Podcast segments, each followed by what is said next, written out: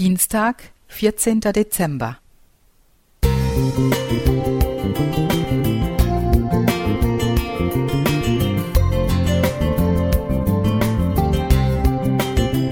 Ein kleiner Lichtblick für den Tag.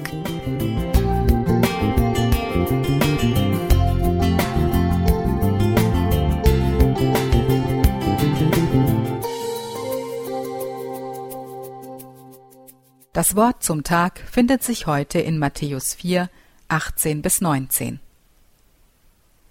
Als nun Jesus am Galiläischen Meer entlang ging, sah er zwei Brüder, Simon, der Petrus genannt wird, und Andreas, seinen Bruder. Die warfen ihre Netze ins Meer, denn sie waren Fischer. Und er sprach zu ihnen, Kommt, folgt mir nach, ich will euch zu Menschenfischern machen. 14. Dezember 2019 Gottesdienst in der Münchner Frauenkirche. Christen aller Konfessionen sind eingeladen zum Gedenken an die im Mittelmeer umgekommenen Flüchtlinge.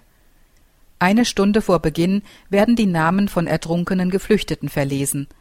Oft sind die Opfer namenlos, dann heißt es nur ein Boot mit 20 Flüchtlingen, ein Boot mit 40 Flüchtlingen.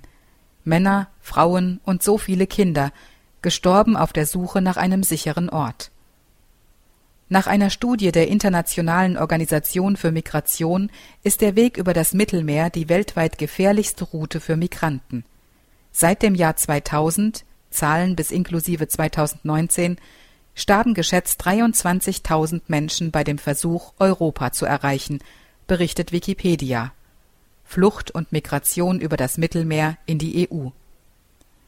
Als er am 20. Februar 2020 das von der evangelischen Kirche initiierte Rettungsschiff Sea-Watch 4 taufte, sagte der EKD-Ratsvorsitzende Landesbischof Bedford Strom, Europa darf nicht wegsehen, wenn Menschen im Mittelmeer ertrinken.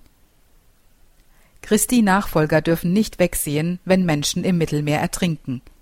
Angesichts der schrecklichen Realität bekommt Jesu Wort von den Menschenfischern heute noch einmal eine ganz konkrete Dimension.